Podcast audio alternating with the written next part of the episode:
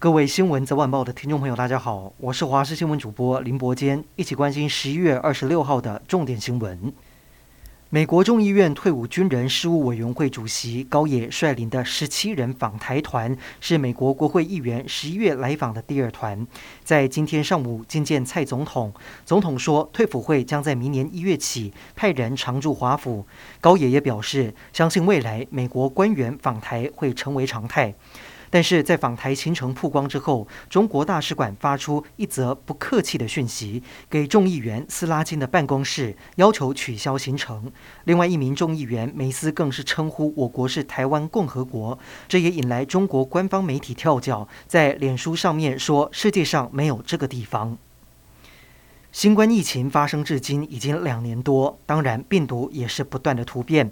现在又迎来最新的变种病毒 B. 一一五二九，造成南非疫情快速升温，已经累积至少七十七例，在波扎那有四例，香港则是有两例。目前世界卫生组织还没有正式为它命名，但是已经决定要在今天晚上开会，持续观察这只新的变种病毒株。专家推估，新的变种病毒株比 Delta 病毒株传播能力更强，也更能够抵抗疫苗。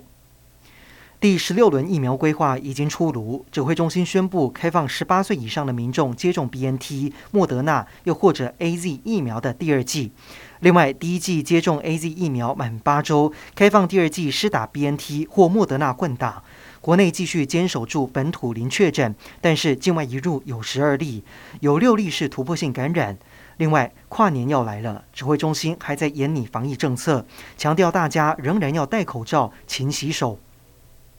台湾高铁以往都是跟德国或日本购买电线维修工程车，不过现在交通部与中钢合作，自行制造符合台湾高铁的维修工程车，未来维修不只省时也省钱。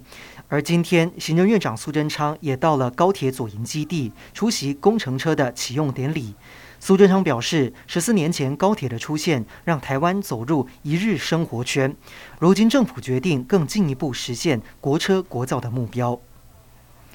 争议多时的基隆捷运案，今天在交通部长王国材与台北市长柯文哲破冰会面之后取得共识。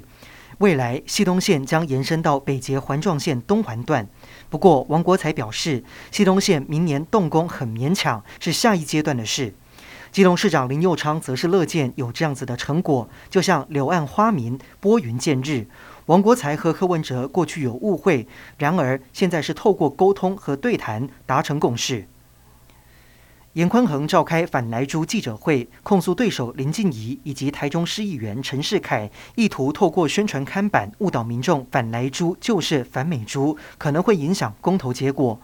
严宽恒一早向台中地检署检举告发。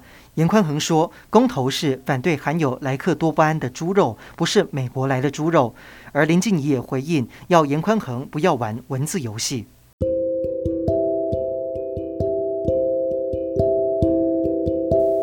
以上就是这一节的新闻内容，感谢您的收听，我们再会。